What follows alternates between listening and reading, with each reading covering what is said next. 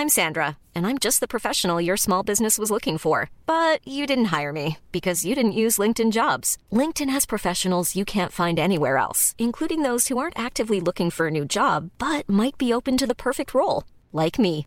In a given month, over seventy percent of LinkedIn users don't visit other leading job sites. So if you're not looking on LinkedIn, you'll miss out on great candidates, like Sandra. Start hiring professionals like a professional. Post your free job on linkedin dot com slash people today. Mom deserves the best, and there's no better place to shop for Mother's Day than Whole Foods Market. They're your destination for unbeatable savings. From premium gifts to show-stopping flowers and irresistible desserts, start by saving thirty-three percent with Prime on all body care and candles. Then get a fifteen-stem bunch of tulips for just nine ninety-nine each with Prime. Round out Mom's menu with festive rosé, irresistible berry chantilly cake, and more special treats. Come celebrate Mother's Day at Whole Foods Market. Many of us have those stubborn pounds that seem impossible to lose, no matter how good we eat or how hard we work out. My solution is PlushCare.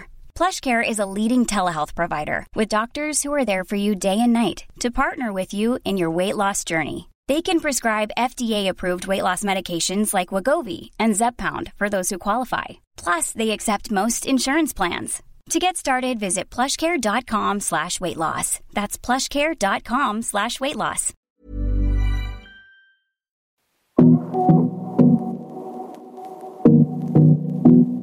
Hej och varmt välkommen till avsnitt etthundranittioett i Karriärpodden. Innan vi drar igång vill jag stolt presentera Karriärpodden och Women for Leaders samarbetspartner, Volkswagen Group Sverige. Tack för att ni gör det möjligt att sända Karriärpodden. I det här avsnittet träffar jag årets ledarskapsprofil, Sara Mohammar, tidigare vd på Apoteksgruppen med en bakgrund som H R-direktör i ett antal olika bolag, bland annat Skanska, Mediamarkt och Adidas. Hon är utbildad socionom men började sin bana inom vården och gick sedan vidare till företagshälsovården.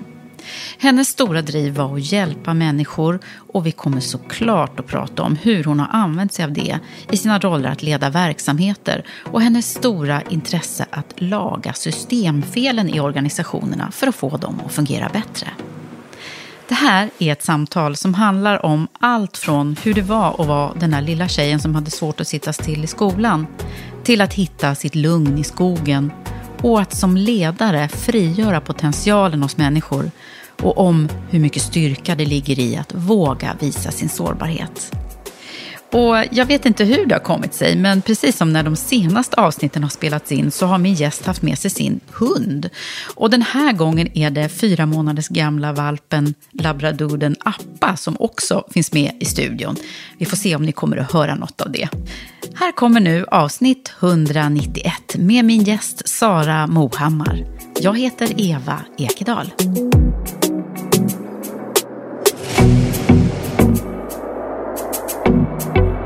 Sara Mohammar, välkommen till Karriärpodden.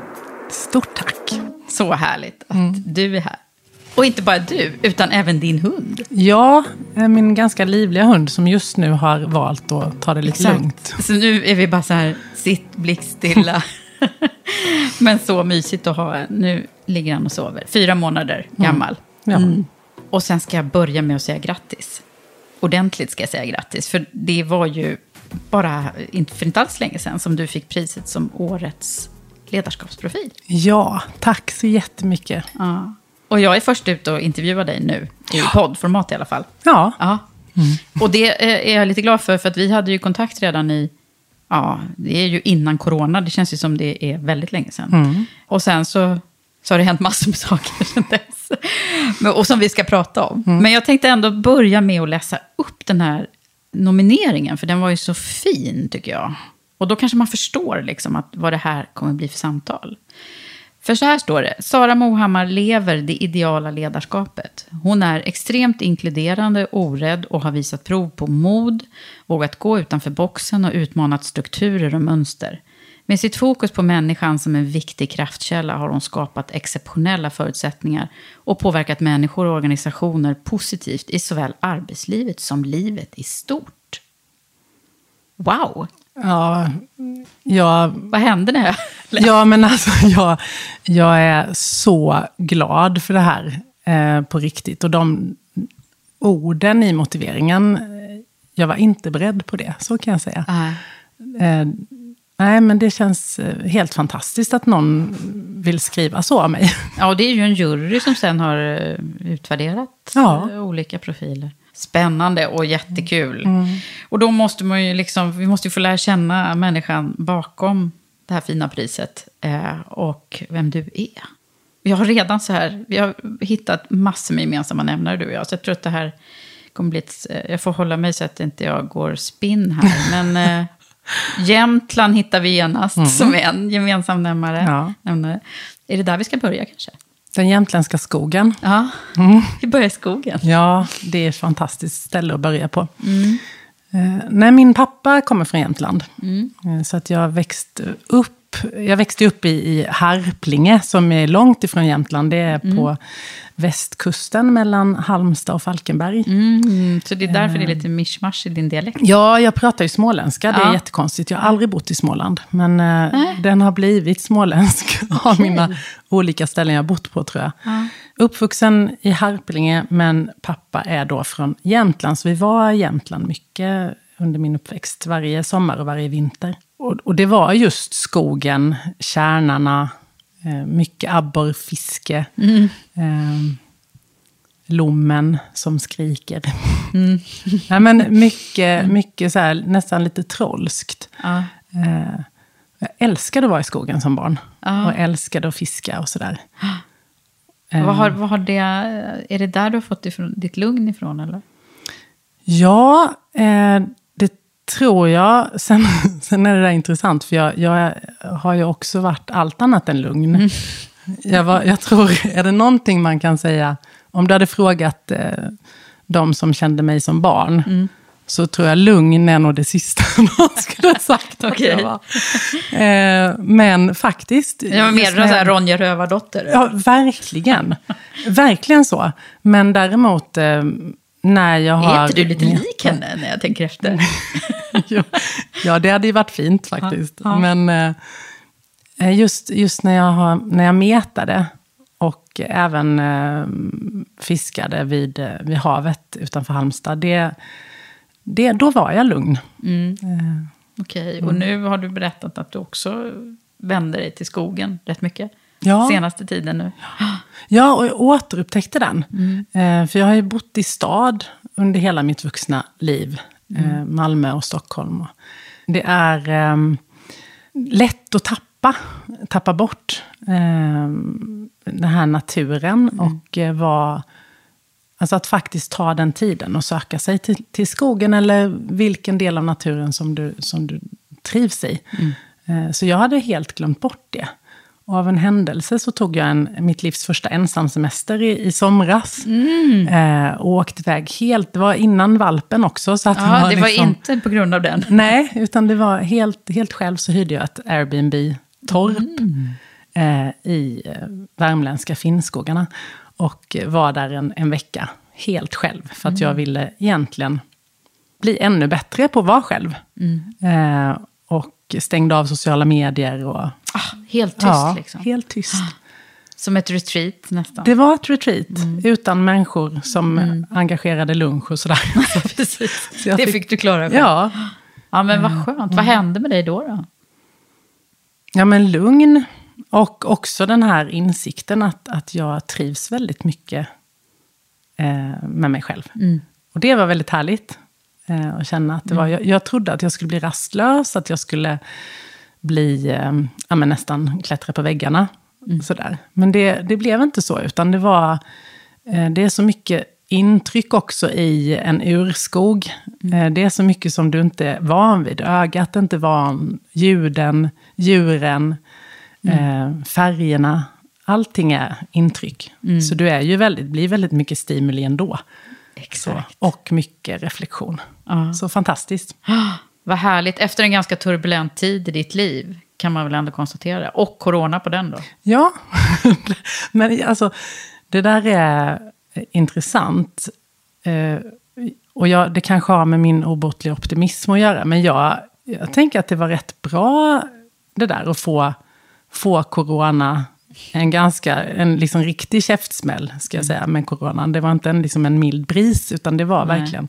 Du var riktigt dålig. Ja, jag var riktigt dålig. Jag mm. hade väldigt svårt att andas och sådär. Så att, och det höll på i sju veckor. Så att det var, ja, det var ganska svårt. Men det var inte helt fel att bli sådär däckad precis efter jag hade lämnat mitt uppdrag. Nej, just det. För det var då du hade lämnat vd-uppdraget på apoteksgruppen. Ja, precis. Jag mm. slutade på fredagen mm. den trettonde mars. Och på måndagen den sextonde mars så blev jag sjuk. Åh, oh, gud alltså. Ja, men det var precis i den där vevan du och jag hade kontakt. Ja. Men du, Sara, nu måste vi ju ändå få lite grepp om, innan du hamnade i det här mm. då, så har ju du en lång livserfarenhet också. Hur blev dina första drömmar då, om vad du skulle bli i yrkeslivet då? Ja, det där, det där är spännande. Jag har ju sällan drömt. Mm. Eh, när jag var liten så ville jag bli skådespelerska eller konstnär. Det var mm. det, var det okay. som jag ville. Eh, och eh, höll på mycket med musik och sådär. Men eh, just skådespeleri var, lockade mig jättemycket. Men när jag sen skulle välja till gymnasiet, då var det valet som jag gjorde, det var snarare baserat på att jag inte trodde på mig själv. Så att jag tog en praktisk linje som jag sen i efterhand är jätteglad att jag gjorde, för jag läste till undersköterska eh, mm. och sen vårdare för utvecklingsstörda som det hette, som visade sig vara världens lyckokast för mig, för det var det här sista mm. vårdare-delen var otroligt eh, Vad var det som hände då med dig då? I... Eh, I den rollen? Ja, men för, för det var det där att liksom valet i sig att gå eh, undersköterskeutbildning var mer för att jag inte vågade söka in till musiklinjen och jag vågade inte. Ja, mm, så. Det var något som höll dig tillbaka? Ja, det var något som höll mig tillbaka. Eh, och undersköterskeprogrammet var väl lite lustigt, för min pappa som sa, men du är ju jätterädd för blod, hur tänker du? Han ja. sa, ja, ja, men det är inte bara blod. Så. Man blir mentalskötare också. Ja. Så att, eh, ja... Det var, jag vet vad det var. Det var psykologi när jag började läsa det. Och också den här, det här elementet av att eh, hjälpa personer eller en, en, en, en grupp människor som, som verkligen inte har, är privilegierade. Mm. Och som många gånger inte kan tala för sig alls. Och att vara en person som, som får hjälpa, det var, det var jättestarkt för mig. Mm. Kände du att du gjorde liksom nytta då? Ja, verkligen. Mm. Och det var ju, det var ju ganska många år som jag jobbade med det. Alltså jobbade både i särskola, i, på daglig verksamhet, jobbade på gruppboenden och så. Både på heltid men sen också parallellt med studier. Och just det att, ja, jag hade mycket av det här, alltså mycket patos. Mm. Eh, mycket att jag... Som när jag jobbade på ett demensboende till exempel. Och det kom in sommarvikarier som var egentligen i samma ålder som mig. Mm. Och de satte på Energy-radio. Mm. Eh, mm. Då var jag väldigt snabb med att säga, nej vet du vad? Vi spelar visbuketten här. Ja. Och då kanske kunde jag få svaret, men vi har ju hört visbuketten tre gånger idag. Så jag säger, ja men Herta här. Hon hör visbuketten för första gången. Varje gång. Och hon blir jätteglad. Så att stå ut med det och sätt på Energy när du kommer hem. så. Oh. så att, och den, det är någon form av drivkraft. Det här det ska vara rätt. Liksom. Det ska vara rätt och mm. det ska vara bra. Socionom, när visste du att det var det du skulle hålla på med? Ja, men det, det var... Jag jobbade i eh, särskolan. Och eh, vid den tiden, eh, i alla fall, så... så eh, det här var början på nittiotalet. Så... upplevde jag att nej men det var som någon slags förvaring. Och jag hade väl också en... Dels så behövde min hjärna mer stimulans helt enkelt. Jag, jag kände att jag behöver använda den mer. Så att jag behövde någon form av vidare utbildning, vidareutveckling rent egoistiskt. Liksom. Mm. Men också rollen. Jag kände att jag vill, jag vill kunna påverka på ett annat sätt faktiskt. Så att det första idén var med socionom var att jag ville bli kurator för personer inom omsorgen. Mm. Eh, och kunna egentligen, apropå det här med att mm. hjälpa ja, och, ja. och liksom lite Lucia-komplex. Precis. Ja. Eh, så. Men under utbildningsgång så, så eh, märkte jag själv att nej, det är inte det jag vill. Det är systemen jag är intresserad av. Vad är det som gör att till exempel en arbetsplats blir dysfunktionell? Vad är det som gör att ledarskapet brister? Att eh, i vissa fall, det är så många vård, vårdboenden som är fantastiska. Men min erfarenhet var ju att, att gå in och se när det inte fungerade. Mm. Eh, och då blev jag nyfiken på vad, hur kan man laga det? Hur kan man laga dysfunktionella system? Mm. Um, när det har gått fel. Ja, mm. för att på riktigt då eh, hjälpa de som man är där för. Mm. Så det var så det, var så det började. Ja. Och då fick jag nys om eh, företagshälsovården. För att det var verkligen, det var ju innan internet. Så det var mycket så här bibliotek. Ja. Hur gör man, vad finns det för jobb? Och, så här, vad, vem jobbar med sånt här? Ja. Vem lagar trasiga organisationssystem? Och då var det någon som sa, det gör företagshälsovården. Mm. Och det var ju precis innan privatiseringen drog igång. Just det. Eh, så att jag har haft jättemycket tur i mitt yrkesliv kan jag se. Mm. Alltså fått möjligheter som till exempel praktik i företagshälsovården för en, en liksom person i tjugoårsåldern när nästan alla var runt sextio. För det var liksom, du fick inte jobb där om Nej. Du inte hade jobbat i många, många år. Mm. Eh, det var jättestort. Eh, och jag fick lära mig en massa så här, handledningsgrupper, konflikthantering, organisationskartläggningar. Alltså. Mm. Ja, just det där med, jag fick verkligen lov att eh, gå in i de där systemen mm. och identifiera. Så det blev verkligen det som du, som du var nyfiken på? Ja, det mm. blev det. Mm. Och så fick jag jobb direkt efter eh, examen. Mm. Eh, just på företagshälsovården i Helsingborgs stad. Ja. Och, nej, men det var, det var fantastiskt faktiskt. Så det har varit så här danande för dig de här första åren verkligen mm. då? Mm. Ja, och också eh, alltså förmånen att få jobba med väldigt erfarna personer. Mm. Eh, och samtidigt det här jobb, för det vet jag ju nyckeln med mitt eh, vad som hände när jag började flyga eh, det var för att jag, jag fick egentligen, jag kom in till en organisation, en företagshälsovård som var ganska hårt belastad med uppdrag och det fanns ingen tid för introduktion och då var jag helt grön och jag kom ihåg min kollega och hon sa, ja, nej men du får halva stan och så har jag andra halvan. Så, jaha, men vad ska jag göra då? Jo, men de ringer eh, från olika förvaltningar och sen så vill de ha hjälp med grejer och då hjälper du dem med det. Eh, bara? Ja. Gör det bara. Jaha, ja, jag har massa litteratur på mitt rum, massa pärmar, massa overhead-material. Så allt du behöver, det finns på mitt rum. Så bara gå in och hämta det. Eh, och lite så här, lycka till, ha så kul. Det, det var vi introduktionen. Ses, ja, liksom. Vi ses på en flygande kaffe. Lite så. Och det passar mig jättebra. Mm. För då fick jag verkligen, jag fick springa själv, prova. Mm. Eh, ingen som liksom så här var där och petade. Men jag hade ändå, jag hade ju henne i, i ryggen.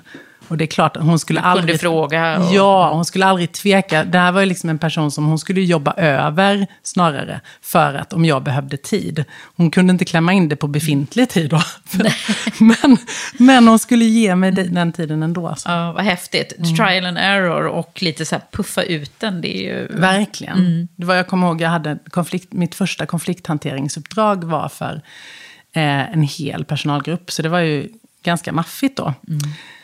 Och då sa jag det till min kollega Eva som hon hette och sa, du, jag har fått det, det är liksom nitton arga eh, vårdbiträden här som, som inte kommer överens, som behöver hjälp. Eh, jag har inte gjort konflikthantering förut. Hur ska jag göra? Så, ja, gå in och kolla i mina, min bokhylla. Jag har en bok som heter konflikthanteringsboken. Så då tog jag den där boken. Och sen gjorde jag en liten så här lista på steg för steg. Liten, liten ram bara. Och sen så körde jag. Och så blev det, det blev faktiskt väldigt bra. Ja. Och det var så häftigt att få känna så här att jag, jag kan, mm. Jag får kunna själv. Men du var liksom lite utanför comfort zone, såklart. Nästan när man... hela tiden. Ja, ja nej, men det där är ju väldigt intressant. Men det också krävs det ju en hel del mod då. Att våga göra de där grejerna som man egentligen inte kanske har fått helt mm. utbildning och rustning för.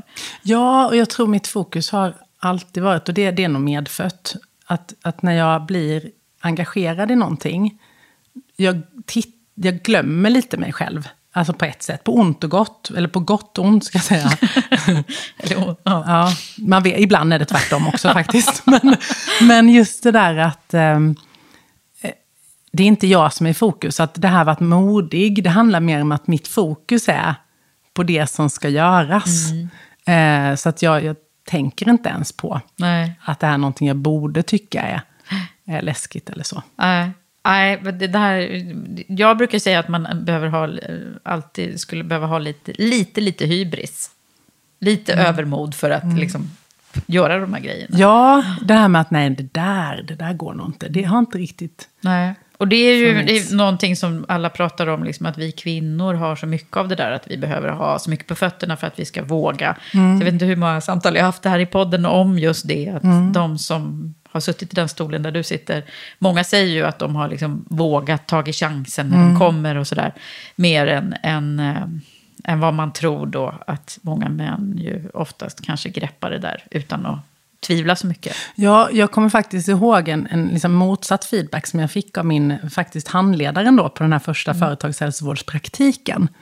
Hon sa, ja, för det var massa fina ord och sen sa hon, ja, och sen så när det gäller utvecklingsområden. Jag tror framförallt för din egen skull att det skulle vara bra om du ibland väntar med att säga ja. Om du kanske innan du säger ja åtminstone frågar lite mer om vad är det faktiskt som ska vara ditt, ditt uppdrag och vad är, vad är det man... Vad är det man behöver, vad är det man vill? Men att... det är ju helt galet. Det är mot... Undrar om man hade sagt samma till en, en man. Ja, det är Den är lite säkert. Intressant. Nej.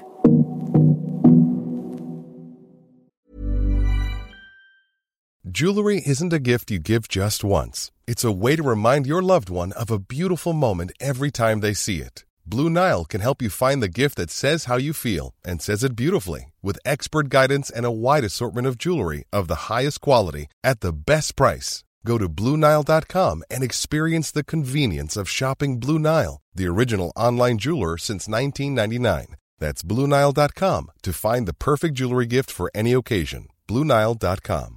I'm Sandra, and I'm just the professional your small business was looking for. But you didn't hire me, because you didn't use LinkedIn Jobs. LinkedIn has professionals you can't find anywhere else, including those who aren't actively looking for a new job, but might be open to the perfect role, like me. In a given month, over seventy percent of LinkedIn users don't visit other leading job sites. So if you're not looking on LinkedIn, you'll miss out on great candidates, like Sandra. Start hiring professionals like a professional. Post your free job on linkedin dot com slash people today. Mom deserves the best, and there's no better place to shop for Mother's Day than Whole Foods Market. They're your destination for unbeatable savings. From premium gifts to show-stopping flowers and irresistible desserts, start by saving thirty-three percent with Prime on all body care and candles. Then get a fifteen-stem bunch of tulips for just nine ninety-nine each with Prime. Round out Mom's menu with festive rosé, irresistible berry chantilly cake, and more special treats. Come celebrate Mother's Day at Whole Foods Market. Millions of people have lost weight with personalized plans from Noom. Like Evan, who can't stand salads and still lost fifty pounds. Salads generally for most people are the easy button, right? For me, that wasn't an option. I never really was a salad guy. That's just not who I am. But Noom worked for me. Get your personalized plan today at Noom dot com. Real Noom user compensated to provide their story. In four weeks, the typical Noom user can expect to lose one to two pounds per week. Individual results may vary. Hey, it's Ryan Reynolds, and I'm here with Keith, co-star of my upcoming film, If, only in theaters May seventeenth. Do you want to tell people the big news? All right, I'll do it. Sign up now and you'll get unlimited for fifteen dollars a month and six months of Paramount Plus Essential Plan on us. Mint Mobile dot com slash switch. Upfront payment of forty-five dollars equivalent to fifteen dollars per month. Unlimited over forty gigabytes per month. Face lower speeds. Videos at four eighty p. Active Mint customers by five thirty-one twenty-four get six months of Paramount Plus Essential Plan. Auto renews after six months. Offer ends May thirty-first, twenty twenty-four. Separate Paramount Plus registration required. Terms and conditions apply if rated P G. Okej, men nu börjar vi få lite mm. grepp om dina första så här, arbetslivsår. Men sen så är det ju en lång karriär som H R-chef efter det här. Mm. I ett antal olika spännande bolag. Ja. Eh, Skanska och Mediamarkt och massor med spännande företag. Mm. Hur kom det här sig då? Ja, det kan jag ju, när jag tittar på min, min karriär bakåt så, så, så ser jag en, en trend, eller en, ett, ett, inte trend utan en, ett mönster. Ja. Det är att helt plötsligt gör jag ett skutt på någon, liksom inte så här uppåt nödvändigtvis, utan att mm. jaha, nu ska jag en annan. Vad hände ja. där? Mm. Liksom. Och eh, att vara inom företagshälsovården, det var ju ändå, det som var tryggt i det var, det var jag var kommunalt anställd. Det var en hjälparroll som jag ändå, det är samma tema som att bli vårdare för utvecklingsstörda mm. eller mentalskötare och undersköterska. Och socionom mm. med ambition att bli kurator först. Det är liksom lite samma, samma tema. Efter sju år så, så började jag bli lite rastlös när jag hade varit på företagshälsovården då i sju år. Kände jag, nu, nu behöver jag något nytt. Nu kan jag det här. Ingenting är läskigt längre. Um, och då, precis då så skulle... Um, min, uh, min dotters pappa som jag levde med då, han fick erbjudande om att vara med och starta upp ett bolag i Stockholm. Mm. Och uh, frågade vad tror de Stockholm? Då bodde vi i Malmö, hade gjort i tio år. Och jag sa väl på en millisekund, ja! Vi flyttar! Ja. Så då gjorde vi det. Det tog två och en halv månad eh, att få så här, lägenhet. Vi gjorde ett triangelbyte. Mm. Så eh, lägenhet, dagisplats eh, och jobb. Och då var det på Skanska. Mm. Och då var det på deras håravdelning eh, i fastighets, eh, alltså deras fastighetsutvecklingsbolag. Mm. Som jobbade på nordiska och central östeuropeiska marknaden. Eh, och jag visste inte ens vad H R betydde, kan jag säga. Det var training and recruitment manager. Mm. Och det var näringslivet. Hade ingen erfarenhet av det. Och det var huvudstaden. Ingen erfarenhet av Nej, det. Vilket ganska tvär, tvärtkast. Det eller? Var alltså förändring på nästan alla områden. Eh, och... Eh, Jag blev då utbildnings- och rekryteringsansvarig där. Mm. Eh, och apropå system så var det verkligen den här, min första aha-upplevelse över hur alltså, att jobba i ett, i ett bolag i näringslivet. Det är på, ett, på många sätt ett slutet system. Mm. Eh, och det här med vad, vad är värdet av pengar? Att jobba för en kommun... Eller jobba för en, en, ett stort börsnoterat globalt företag. Mm. Eh, vad är utbildningspotten i Aha. Helsingborg Aha. för ett vårdbiträde? Och vad är det för en, eh, en tjänsteman i, eh, alltså, som är civilingenjör till exempel? Det, är, det skiljer sig. Ja, det kan man ju verkligen. Men hur, hur, hur mådde du där då, den här första tiden? Alltså jag blev super... Eh, engagerad i där. Det var ju hur, jag ville ju ha nytt. Mm. Så det fick jag. Det fick du med råge. Ja, mm. ja, och det var ju också, det var ju skönt för det här med de här basala sakerna som boende och dagisplats. Eh, och vi hade redan bestämt hur mycket vi skulle vara hemma med vår dotter och sådär. Så att basen var rätt trygg. Eh, så det var väldigt mycket så här upptäckarglädje mm. för min del. Mm. Väldigt mycket att lära... Eh, Sen tog det bara sex månader innan jag blev erbjuden att bli H R-chef för ett av de här bolagen då. Så det var här din chefskarriär liksom tog fart, kan man säga? Ja, mm. det var det. Och det hade jag inte. Jag hade inte ens tänkt den tanken innan att mm. jag skulle bli chef. Nej, det var så. Ja, mm. Nej, men, och det, det är det där. Men jag har liksom sällan, jag har ingen femårsplan. Utan jag är ofta väldigt engagerad i det jag håller på med. Mm. Um, och vill framåt. Mm. Med allting. Alltså mm. otroligt utvecklingsfokuserad. Och just det här att jaga potentialen. Mm. Det, är, det är det som är grejen. Det är drivet. Mm. Men inte så här klättra har aldrig varit. Nej, eh. det är inte det, det som är drivkraften. Nej. Nej. Vad coolt. Men då var du där eh, ett tag. Mm. Och sen så är det ju som sagt var ett antal olika H R-chefsjobb. Eh, både, ja, mycket. Och retail också då. Mm. Ja, mm. Det, det, retail är väldigt kul tycker jag. För att det, det, går, det går ju ganska snabbt. Mm. Eh, och det är dessutom, eftersom jag, jag älskar ju, jag har ju sagt det flera gånger nu, det här mm. med system. Mm. Och eh, retail är ju verkligen ett tydligt nätverk. Eh, av, av butiker i antingen fysisk form eller, eller liksom e-handel. Men det är ett tydligt system. Mm. Eh, och just att få det att funka eh, optimalt. Ja. Det är jättekul. Ja, men verkligen. Och då är det ju så här, H R-chef eh, har ju haft några här tidigare. Men jag tänker att det är ju... Ett tag så var det, jag vet inte om det är så fortfarande, det var ju så här nummer ett på listan över studenters drömjobb. Mm. Jag vet inte om det är så fortfarande, vet du? Nej, det? Nej, jag vet inte heller. Nej. Vad är det som är själva eh, grejen med att, att det är så åtråvärt jobb, tror du? Ja, det, det har jag faktiskt inte funderat över. Nej. Men... Eh, Alltså jag upplever det, jag, jag tror, för vi pratade lite om det innan vi, vi satte på, på rec. Ja. Att eh, det här med att ledarskap är någonting som, som eh, intresserar de flesta. Mm. Och, för det berör ju, det berör alla. Mm. Och jag, jag tror att det har lite med det att göra, att, att H R-rollen, där, där må, alltså, det, det handlar mycket om att få ledarskapet att fungera och... Jag tror att psykologi på något sätt, mm. det är intressant. Precis. Ja, att försöka förstå människor och i olika kontext helt mm. enkelt. Jo, men det, det ligger nog mycket i det. Men sen så är ju H R-området så himla brett. Eh, och det finns ju så många delar i det här då. Men jag tänker att du har ju verkligen gått då, om vi vandrar lite snabbare genom mm. din karriär här nu. Eftersom jag jobbar på att inte fastna i ja. C V-beskrivningar. Mm. Eh, så...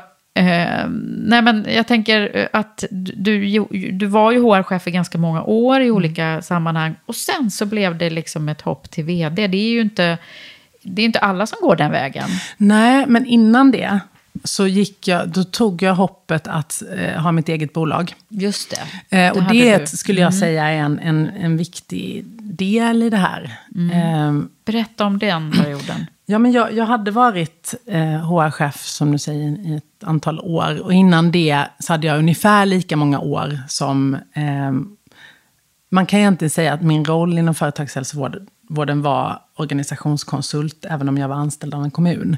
Men det var, så, det, var det jag jobbade med. Och eh, jag kom till en punkt där jag lite kände att det är svårt. Eftersom min drivkraft är att eh, frigöra potential. Och att eh, laga system. Mm. Så, så märkte jag att eh, det är svårt att göra det inifrån. Eh, som H R-chef så, så kan det vara väldigt... Eh, det krävs mycket för att du ska kunna laga det systemet du är en del av. Just det. Eh, och då, då tänkte jag att men, vad kul det skulle vara. Jag började också längta lite tillbaka till den här organisationskonsultrollen. Och att få vara liksom lite mer någon som kommer in utifrån. Så tänkte jag att då, då är min profil och min erfarenhet av båda delar. Det hårda eh, H R-kompetensen eh, med det här organisationspsykologiska. Jag såg att det är inte jättemånga som har det. Nej. Eh, och tänkte då skulle jag kunna ha någon U S P i det. Mm. Så eh, jag bestämde mig för att starta mitt eget bolag. Och då gjorde, jag fick jag möjlighet att göra det. Hjälpa ledningsgrupper, coacha vd:ar och, och chefer. Och trivdes jättebra med det. Mm. Och fick verkligen lov att vara så där obekväm eh, som, jag, som jag gillar att, att vara. Mm. Det vill säga, faktiskt prata om saker för vad de är. Och det har jag alltid behövt göra. Jag har, alltid haft, jag har svårt att, att inte benämna... de systemfel som jag ser. Därför att för mig är det, det är ju vägen till att frigöra potentialen. Vägen till att nå de absolut bästa resultaten. Det är ju att våga se var är det, det inte lirar någonstans. Mm. Och på ett ganska rationellt sätt. Mm. Alltså använda logik i det. Sen visst, i, i, ett, i en organisation, i ett bolag så är det ju ofta så att man kommer till att systemfelet påverkar någon. Um, Och det är ofta det som gör att vi inte vill gå in i det. Eh, det är det som gör att vi hindrar oss själva från att ta tag i dem där. Just det. Eh, men jag har väl... Jag har, den, eh, jag har det behovet helt enkelt. Mm. Att eh, få prata om de sakerna. Aha. Och som konsult så fick jag betalt för det. Just det. Medan som anställd så är det mer besvärligt. Mm. För då kunde man hamna i lite så här politiska... Mm. Ja. Absolut. Men du kan, du kan benämna det och du kan också beskriva det som konsult. Ja. Så kan du säga att ja, men det här är vad jag ser. Mm. Och då blir det mer att jag hjälper systemet. Mm. Eh, och hjälper de som finns där. Så det var, det var en, jag trivdes jättebra med det. Mm. Och eh, hade inga planer på att bli anställd igen, kan Nej. jag säga. Nej. Men det blev du? Jag blev det. Och det var för att jag hjälpte just apoteksgruppen. Mm. Eh, och då hade jag jobbat med den ledningsgruppen.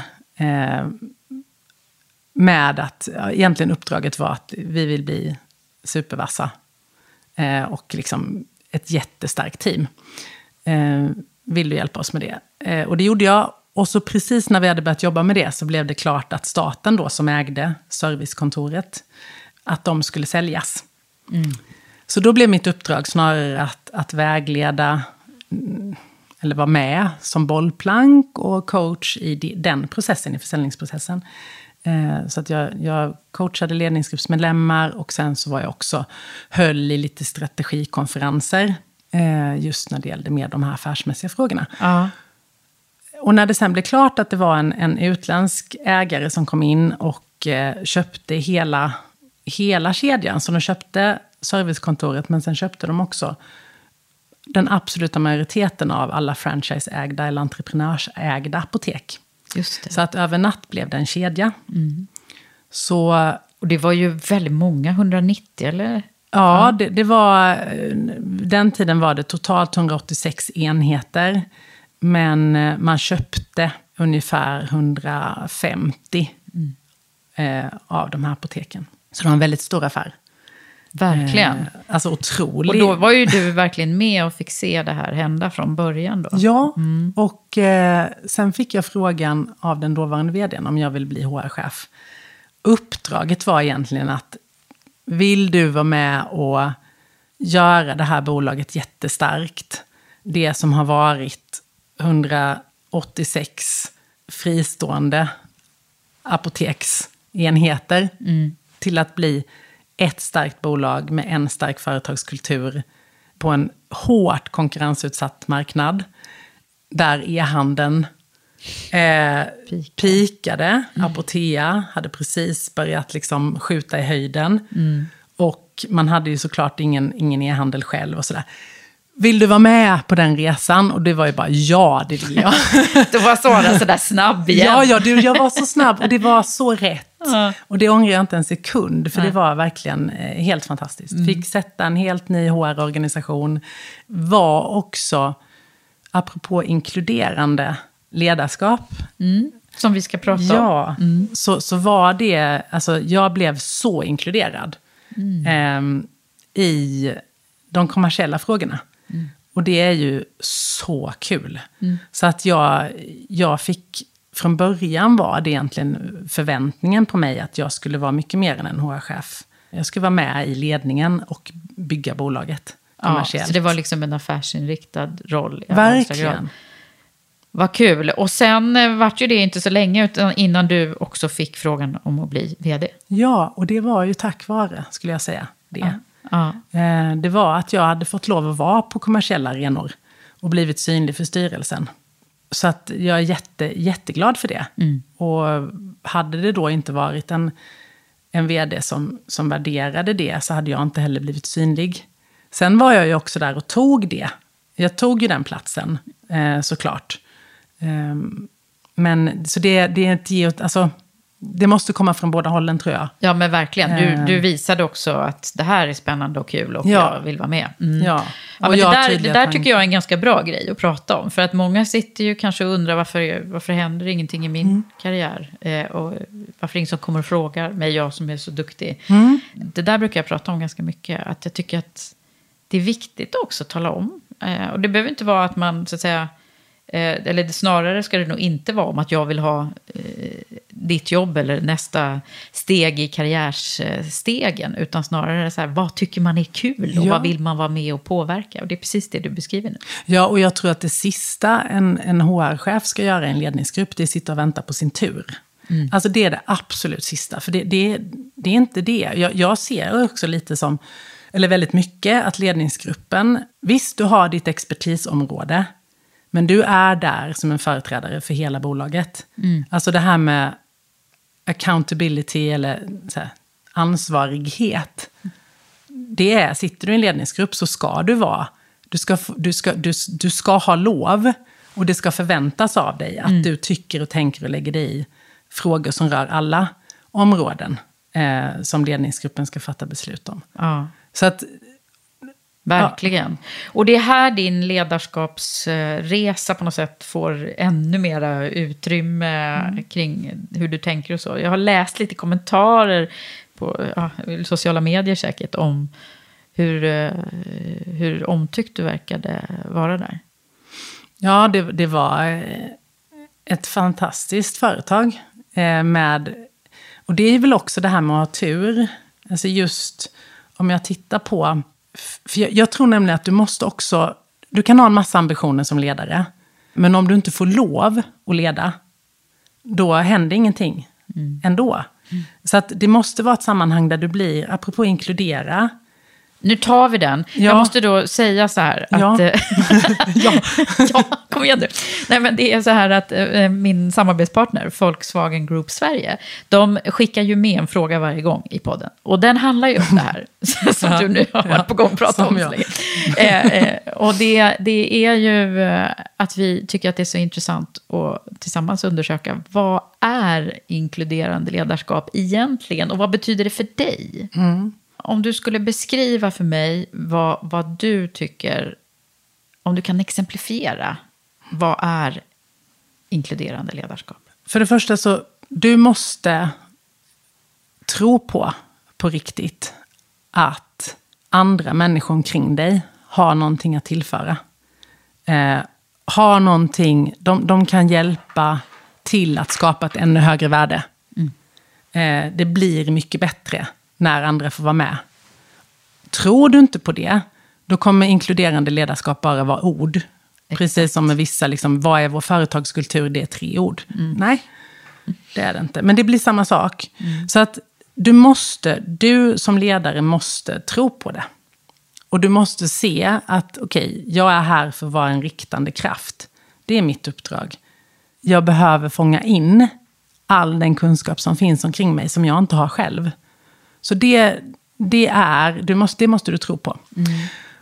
Och eh, som ett exempel, för det, när det är tuffa förändringar och du måste driva igenom helt enkelt eh, tuffa förändringar. Och det kan handla om eh, att dra ner, för det är ofta det som, som människor tänker på. Så här, förändring tänker ju ofta negativt, mm. eller hur? Mm. Bara, oj, eh, ja, nu är det några när, som ska ut här. Ja, mm. när det egentligen är många gånger... någonting väldigt positivt som ska hända. Men i det här fallet då, om vi tar en sån sak som, som negativa, liksom, människor ska bli av med jobbet helt mm. enkelt. Det är tufft att genomdriva dem. Och det är lätt då att bli ganska så här, fakta, informativ. Nu ska vi ha informationsträffar. Eh, och så bättre att informera om att det inte finns något att informera om och sådär. Mm. Och det, det håller jag med om. Det så alltså, står det i skolboken, ja, exakt. När man ska plugga H R. Men det jag, det jag verkligen tycker att man tappar då, det är att det är inte information, det är kommunikation. Och det är en väldig skillnad. Mm. För att informera, det har jag själv varit med om många gånger, att chefen har stått eh, och informerat, nu kommer detta hända. Och sen så är mötet avslutat. Och så får man i bästa fall gå ut i små grupper där man pratar lite om hur det här landar och sen så är det bra. Ja. Men att kommunicera, då har du en dialog. Du, då är det också så här att jag ska ha saker jag tror att alla som sitter här behöver veta. Det är det jag informerar om. Mm. Men inkluderande ledarskap, då frågar du också på plats. Vad finns det mer? Skriv upp agendan på, på tavlan och säg, det här är agendan idag. Vad finns det mer för frågor i den här gruppen som inte finns på agendan? Vad är det som är viktigt för er som inte jag har fått med här? Mm. Då är det inkluderande. Och då kan det komma, ibland är det obekvämt, ja. Men är du ledare, är du chef, då har du ansvar för det ändå. Och de frågor som inte ställs i det forumet, de kommer att ställas någon annanstans. Mm. Problemet är att då finns det inte rätt person på plats som kan ge svar. Utan då blir de här frågorna snarare spekulationer och allt det där som ja, vi känner till. Och, och rykten och, ja, och missnöje. Mm. Och en känsla av att de lyssnar ju inte på oss. Nej. Och det, du kan ha ett tydligt budskap. Eh, att tyvärr måste vi göra neddragningar. Och det beror på det här. Och det här är det som kommer hända nu. Absolut. Men ge då också utrymme. Inkludera. Ge plats för att det här är tufft, det här är svårt, det här är jobbigt. Ge plats för de, de frågor som, som faktiskt finns där. Mm, och låta ja, alla komma och jag, det, det, jag vet att det också hjälper förändringsprocessen. Det gör att det går mycket fortare. Just det här som du är inne på nu och beskriva också, när man tyvärr måste göra neddragningar. Det har ju du varit med om och genomfört, antar jag, i ett antal olika mm. sammanhang. Mm. Både på, eh, som H R-chef och, och, och i andra roller. Hur, hur hanterar du det själv, liksom personligt? Ja, eh, jag tycker det är skillnad på eh, neddragningar eh, som handlar om att, att eh, alltså det, det är någonting som du måste göra helt enkelt för att dra ner kostnader. Och det, är en, det finns alltid en väldigt tydlig logik i det. Mm. Eh, och den ska du vara tydlig och klar med. Sen är det så att då behöver du göra en kall analys och så måste du ha ett varmt genomförande. Så är det. Eh, men det är ändå, det är ju hyfsat enkelt eh, på, på pappret. Mm. Så. så du kan hålla dig till att detta är det vi måste göra därför att. Om det är klart, då går det. När du ska avsluta enskilda anställningar, det är ju svårare skulle jag säga. Mm. Det är väl det svåraste man kan göra. Ja, många brukar ju säga det när jag frågar just om så här, vad är det som är det roligaste kontra det svåraste i ledarrollen? Mm. Då kommer ju ofta det där, ja men det är inte så kul, säger Nej. Man ju. Även fast alla vet att det är en del av ledarrollen, mm. att, man kom, att man både ska rekrytera och ibland blir det motsatt effekt. Mm. Men du, vad, du har själv erfarenheter av alla olika aspekter ur det här ju. Ja, absolut. Och jag, jag, jag kommer ihåg första gången som, som ganska nybakad H R-chef när jag skulle avsluta en anställning.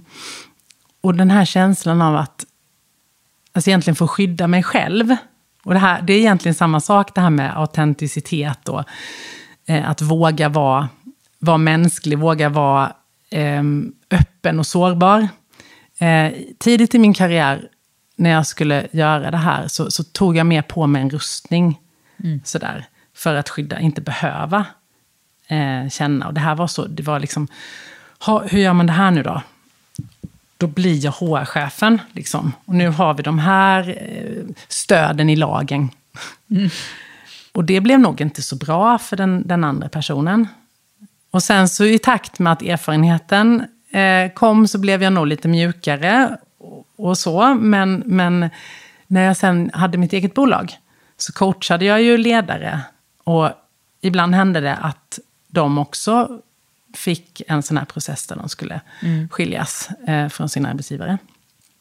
Och då fick jag en annan roll, att jag skulle coacha personen och inte representera bolaget som du gör som H R-chef. Mm. Eh, Och den var ju också intressant mm. att växla perspektiv mm. och få ta del av eh, den andra personens eh, erfarenheter ja, och känslor. känslor och, ja. Väldigt mycket.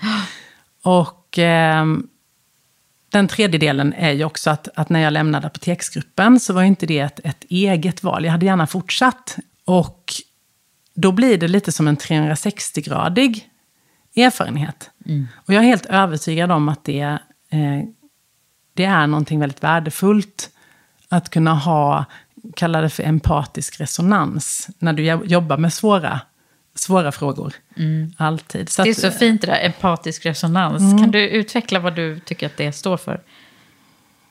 Ja, eh, empati hos ledare, det pratas mycket om det. Och det är, alltså det vet ju, jag tror att alla vet hur det känns att ha en empatisk chef. Eller en, en chef som man upplever inte är mm. där, inte är närvarande. Och eh, att ha empatisk resonans, det är ju när du märker att det, det liksom, vad ska man säga, det sjunger tillbaka. Just det. eh, du får en, en tydlig kontakt med personen du, du ger förtroende till. Och den personen kan bekräfta på en nivå som är något annat än att bara man är bra på att lyssna. Mm. Alltså, om du ska hjälpa någon ur en, en djup grop till exempel, mm. så är det väldigt svårt att göra det genom att sitta högst upp och ropa ner. Så här, hörru, ta dig upp nu, ja, kom igen det. nu. Så här. Kämpa. Däremot om du, du, har, du är där uppe och du kan komma med verktygen, klättra ner och hjälpa personen upp. Mm. Nu hoppas vi att alla lyssnare förstår det när du håller på att gestikulera. Ja. Ja, jag fattar. Ja. Det är inte säkert. Nej. Ja, vi får se. Ja. Nej, men ja. att, att det, det är den empatiska resonansen. Mm. Just det, att det kommer tillbaka om mm. man på riktigt möter människor där mm. de är. Men du, du vet, när, när man sitter här så får man ju... Så får man ju lägga ut sin karriär och sitt liv mm. här på en lång livslinje tillsammans mm. med mig. Eh, och så kan man ju hitta så här höjdpunkter och, mm. och även sådana låga punkter i livet.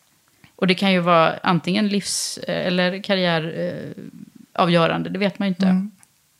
Men om vi börjar med dina, dina absolut bästa stunder so far.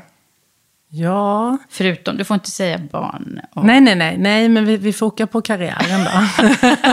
Karriärpodden. Ja. Ja. Fast det ofta så är det ju mm. eh, något familje som, som är toppen. Mm. Mm. Ja. Så jag har ju haft många toppar. Mm. Och jag har haft många dalar också. Jag tror att det är lite, det är, den, det är sån jag är också. Mm. Ehm, Och eh, har genom det tror jag blivit ganska bra på att härbärgera. Mm. Alltså det vill säga hålla. Hålla mig själv. Eh, så, så att tittar jag på mitt liv, och jag har gjort den här övningen livslinjen ja. ett antal gånger. Och den är inte slät. Det är Nej. ingen rak linje. Det, ser inte, det känns inte som med dig. Så, däremot så är det svårt att, eh, det är svårt att så här... Alltså peka på vad var, vad är de absolut viktigaste topparna. Men, men en sån sak, att jag har haft den här turen. Och de, jag har fått så fina chanser. Jag har fått så fina möjligheter. Mm. Eh, fått väldigt spännande, haft spännande roller. Jobbat, till exempel Central Östeuropa. Mm. Att få jobba med den marknaden. Eh, men mina toppar är, om jag ska göra någon slags generalisering. Så är det att jag har fått verkligen jobba med... fått lära mig hur kultur ser ut. Mm. Eh, och egentligen allt ifrån hur, hur kulturen skiljer sig mellan, en, i en, mellan kommunala förvaltningar. Mm. Eh, där är också kultur. Det, du behöver inte åka till andra länder. Eh, eller träffa någon som, som kommer från något annat land för att förstå att vi har olika kulturer. Eh, Men hur bygger man en bra kultur då? För det är ju just det som du... har fått pris för. Mm. Och det, jag tror att om vi går tillbaka till det som vi pratade om innan. Mm. Det här att våga identifiera vad är, det, vad är systemfelen. Mm. Mm. Det är det. Mm. Jag, jag, jag vet, så kan jag säga. Jag, för mig är det en sanning. Att om du som ledare vågar se systemfelen. Våga benämna dem. Våga ha dem öppet. Och säga att okej, okay, det här är vad jag har hört. Är det någonting vi har missat? Mm. Finns det ännu mer skit som behöver lyftas ja, fram? Så att vara super... transparent. Ja, och säga så här, vad är det för fel vi behöver åtgärda? Och sen visa att du gör något åt det. Mm. Så det är inte bara de här kartläggningarna som, nu har vi gjort en arbetsmiljöenkät eller vi har gjort Nej. en medarbetarenkät och den här chefen, den här avdelningen får så så många poäng. Eh, nu har vi en workshop där vi pratar om resultatet, gör en handlingsplan och sen är det bra. Utan det handlar om att du, du kanske inte ens behöver, det finns jättebra mätverktyg, ja. Men om man tittar på vad är det viktiga, det är att du vågar prata om det. Exakt. Och att du vågar göra, att du faktiskt gör något åt det. Och om du märker att det här, okej, okay, det här kommer vi inte kunna prioritera, säg det då. Mm. Ge feedbacken. Så ansvarstagandet. Mm. Det är de sakerna. Det vill säga, våga se det som inte funkar. Och nu, nu låter det som att jag fokuserar bara på det dåliga. Men grejen är att det är väldigt lätt att se det som funkar. Det är väldigt lätt att ha, och det kommer automatiskt, tror jag. Men det som är svårt, det är att när du är ansvarig ledare, du behöver inte vara vd, du kan ha en avdelning mm. eller ett litet team. Du är ansvarig för det. Då kan det vara svårt att liksom se att allt mm. inte är rosenrött. Men när man ser att det är då en, en enhet i det här systemet som, som du pratar om, som mm. inte fungerar på grund av kanske en dålig ledare mm. eller en ledare som inte når fram. Mm. Vad, vad gör du då som vd, tänker jag? Ja, eh, pratar om det också. Mm. Såklart i rätt, eh, på rätt sätt, i rätt forum, med rätt mm. människor, det vill säga personen det, det gäller och så.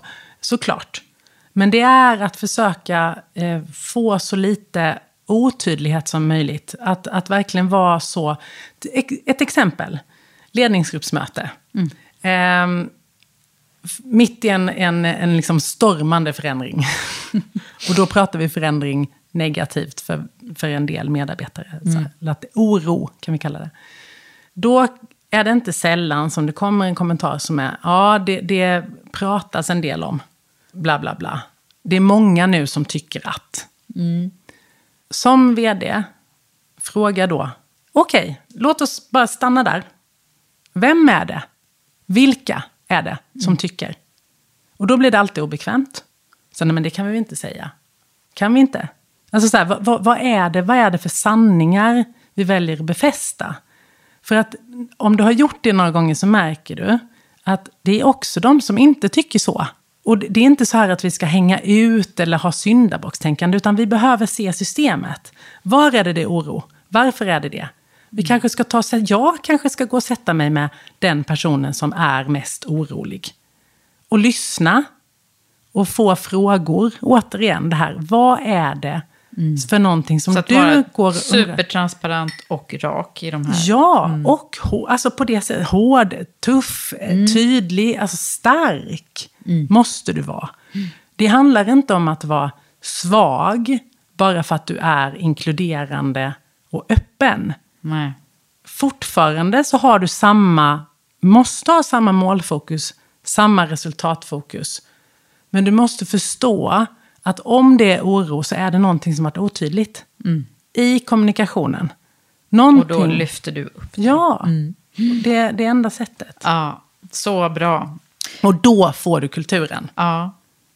Vad är din, din jobbigaste grej om vi pratar om just liksom, karriärsammanhang? Vad är det tuffaste som du har själv varit med om? Ja, eh, jag, har, jag har varit i... Eh, alltså det, det, jag, det har också som har fått mig att växa mest, men som har, har kostat på. Det är just när jag har varit i en kultur som där jag inte har, har hittat verktygen eller mäktat med att, att förändra den. Och kulturen har varit destruktiv. Och jag har blivit svag i det, kan man säga. Alltså liksom blivit liten och inte lyckats. För det, det är så, jag, jag är ambitiös mm. och vill så himla väl. Och det ska bli så himla bra, helst bäst. Mm. Mm. Och den drivkraften då, det är ju väldigt en personlig, både styrka och svaghet. Att vilja liksom att det ska bli perfekt. Mm. Mm. Mm. Liksom, nu ska vi vinna, nu ska det bli bäst. Ja. Så. Och när jag då inte kan det, på grund av kanske att, att systemet är för starkt med destruktiva krafter. Mm. Vilket är, om du kommer in i en kultur som är, ja men, säg härskartekniker till exempel. Det har jag varit utsatt för. Och ja. jag har också... Kan du berätta? Ja, men, men sammanhang, jag ska inte gå in på, på var, men, men där det har funnits en, en kultur i ledningen där, där det har använts härskartekniker helt enkelt. Och där jag inte har kunnat hantera det utan blivit eh, liksom, liten och svag och ledsen. Och eh, det är också värdefull erfarenhet faktiskt. Mm. När du som både H R-chef, när jag har varit H R-chef och haft ansvar för de frågorna, och dessutom då ytterst ansvarig som vd, att veta vad gör det med någon? Mm. Att bli utsatt för härskartekniker, att bli förminskad och att bli ditt sämsta. För det är ju det som händer med dig till slut. Mm. Alltså jag blev en liten blöt fläck vid ett tillfälle. Och, det, det, och när jag ser tillbaka, men det, det är klart att jag inte var något bra. Jag var ingen bra ledare, jag var ingen bra någonting. Så. Mm. Och sen ledde ju det såklart till att jag kom till en, en ny plats i mitt liv. Och jag, jag fick de här erfarenheterna, men det kostade mycket. Mm. Det kostade mycket. Mm. Så, att, så det är väl, det är absolut eh, det, liksom den tyngsta erfarenheten. Mm. Och samtidigt värdefullt. Ja, precis. För du såg du det här hända mm. och vet vad du, vad du erfor då. Mm. Eh, och vad andra kanske också upplever. Det är ju klyschigt att säga att what doesn't kill you makes you stronger. Men, mm. men det är ju också sant. Ja, det är ju därför det är, det är en klyscha. Ja. Så som man säger hela tiden. Ja. Och det är så. Så länge du tar dig ur det med livet i behåll så lär du dig någonting av det. Mm. Och... Eh, när det gäller att, om du ska ha ansvar för att bygga ett starkt bolag, så måste du ett, förstå vikten av vilken kultur du skapar. Mm. Du som ledare, du som ytterst ansvarig. Det vill säga, vilka väljer du ha med dig i ledningsgruppen? Vad förmedlar ni? Låter ni likadant? Är ni lika inkluderande allihopa? Och nu menar jag inte att man ska vara likadan. Nej, utan förmedlar vi samma... samma sak. Det här med kommunikation, transparens. Inga dolda agendor. Någonsin. Mm. Du måste veta det. Och jag tror att har du då varit i kulturer som har varit dysfunktionella, så är det en otrolig tillgång. Faktiskt. Eller hur? Då vet du ju vad du, vad du inte vill skapa mm. nu. Mm. Och sen toppar. Där kan jag, där kan jag verkligen nämna eh, när jag var på Adidas. Mm. Det var, alltså den, det mottagandet som jag fick när jag kom in där, var, det var första gången som jag blev, liksom, det, var, det slog mig hur inkluderad jag blev. Och hur alla jag mötte, och verkligen absolut mest av allt det teamet som jag, som jag var ansvarig för, H R-teamet där. Men hur det var så här, det var absolut självklart att jag var där för att göra saker ännu bättre. Mm. Och vad kul! Och vad bra. Mm. Nu kör vi. Den att vad få mycket vara med. Det betyder. Oh, mm. Och vad, vad mycket jag växte av det. Mm. Det här med att förutsätta att alla här vill det bästa. Har du den som kultur, mm. då, då finns det väldiga förutsättningar att nå potentialen i alla Precis. Områden. Jag tänker på att vi är tillbaka på det här med att tro på människors potential. Ja. Den delar jag med dig, verkligen Sara. Och jag tänker att nu ska vi börja summera lite grann här. Och du har ju redan varit inne på så många bra saker som du vill förmedla till andra. Men om du skulle bara dra fram de som är de sakerna som du vill att människor ska lära sig ut av dig och din resa. Får jag säga en, en lite rolig anekdot eller så. Det var häromdagen. Mm. För, för vi har pratat lite om det här med Vad är, vad är så här inkluderande ledarskap?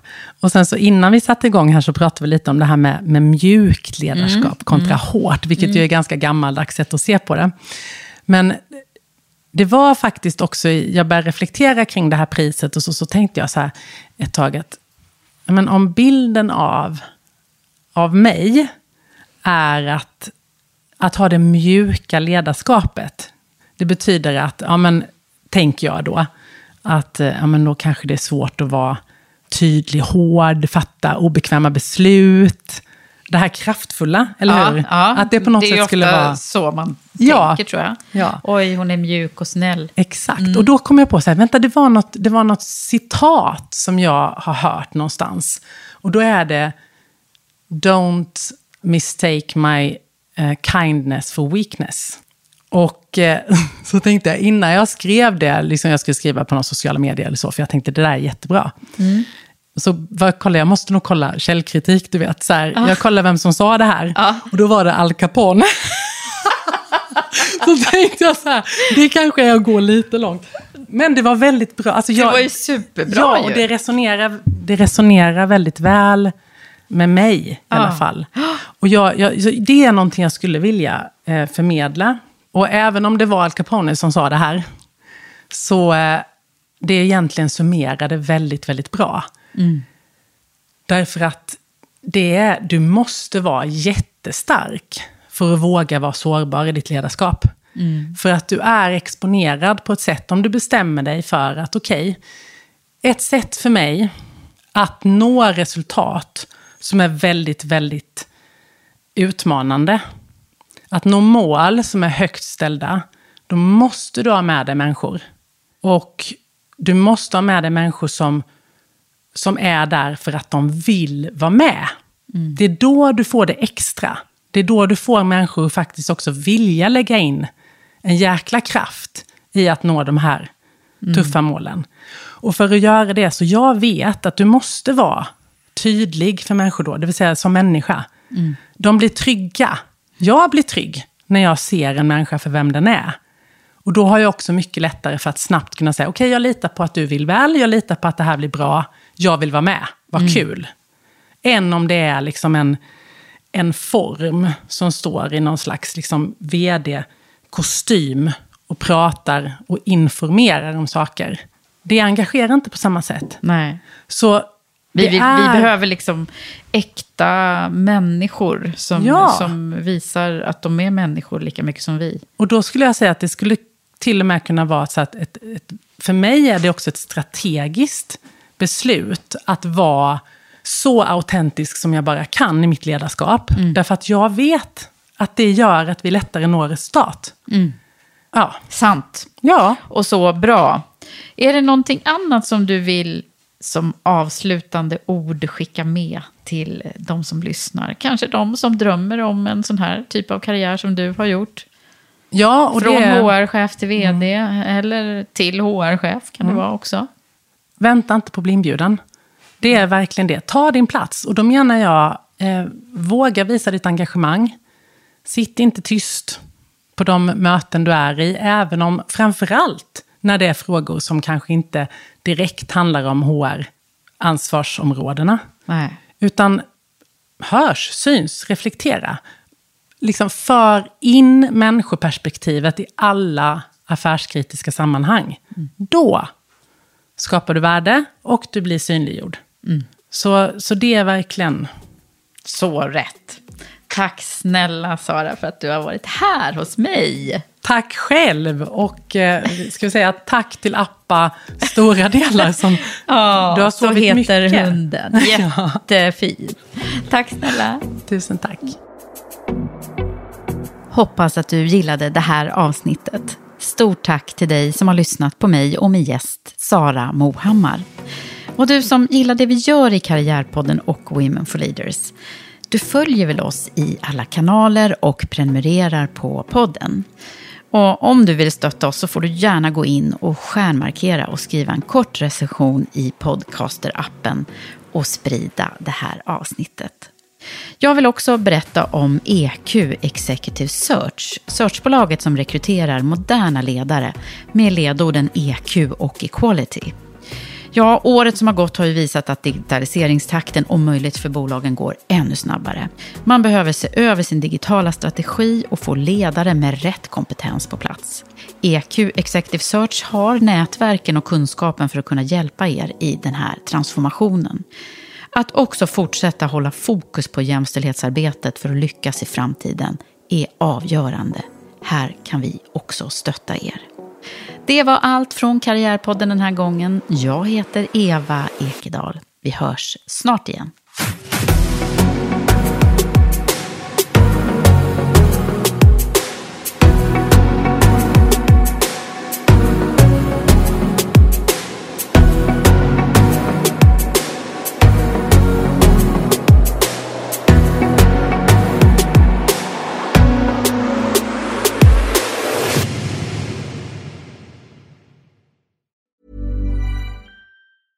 Mom deserves the best, and there's no better place to shop for Mother's Day than Whole Foods Market. They're your destination for unbeatable savings. From premium gifts to show-stopping flowers and irresistible desserts, start by saving thirty-three percent with Prime on all body care and candles. Then get a fifteen-stem bunch of tulips for just nine ninety-nine each with Prime. Round out Mom's menu with festive rosé, irresistible berry chantilly cake, and more special treats. Come celebrate Mother's Day at Whole Foods Market. Hi, I'm Daniel, founder of Pretty Litter. Did you know cats tend to hide symptoms of sickness and pain? I learned this the hard way after losing my cat, Gingy. So I created Pretty Litter, a health monitoring litter that helps detect early signs of illness by changing colors, saving you money and potentially your cat's life. Pretty Litter is veterinarian developed, and it's the easiest way to keep tabs on your fur baby's health right at home. Go to pretty litter dot com and use code ACAST for twenty percent off your first order and a free cat toy. Terms and conditions apply. See site for details. Mom deserves the best, and there's no better place to shop for Mother's Day than Whole Foods Market. They're your destination for unbeatable savings. From premium gifts to show-stopping flowers and irresistible desserts, start by saving thirty-three percent with Prime on all body care and candles. Then get a fifteen-stem bunch of tulips for just nine ninety-nine each with Prime. Round out Mom's menu with festive rosé, irresistible berry chantilly cake, and more special treats. Come celebrate Mother's Day at Whole Foods Market.